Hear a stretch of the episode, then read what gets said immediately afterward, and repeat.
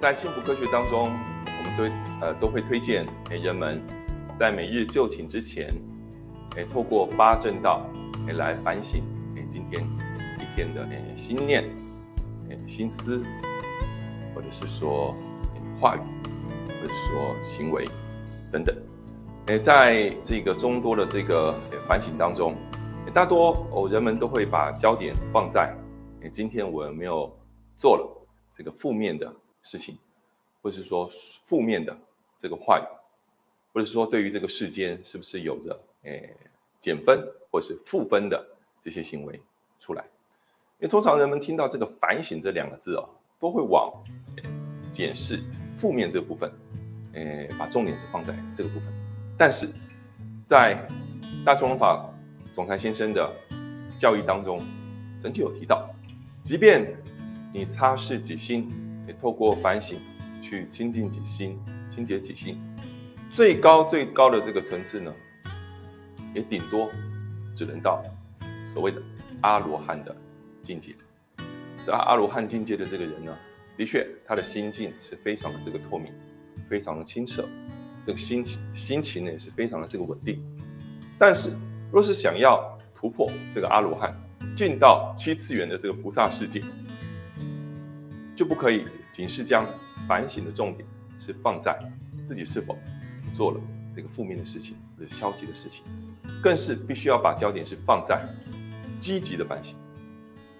这个诶负面的反省呢，也通常人们呢也会有这样的一个习惯，比如说周遭的这个事情呢，这件事情上面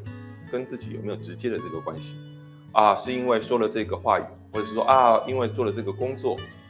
或者是说做了这些行为。发出的这些念头，而导致这样子的这个结果，去检视，去回顾自己对于这个事件已经这个呃发生这个事情有没有直接的关系？的确做这样的一个反省非常非常的重要。但在达人先生的教育当中，他跟教导我们，更是必要需必须要更进一步的去思索这件事情的背后跟自己有没有间接的关系？或许这个事件本身。这个闯了这个祸，或是有这样的一个结局，或是有这样的一个结果，跟你没有直接的关系。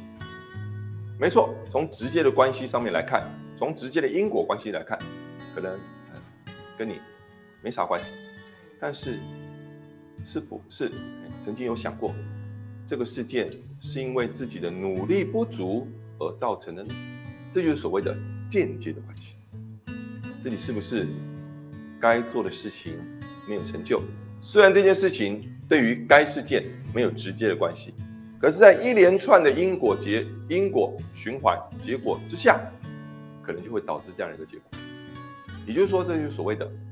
积极的反省，不单单只是去检讨自己是不是做了消极的事情、负面的事情，而是去积极的去检讨自己有哪些事情是没有做，呃，当为而未为，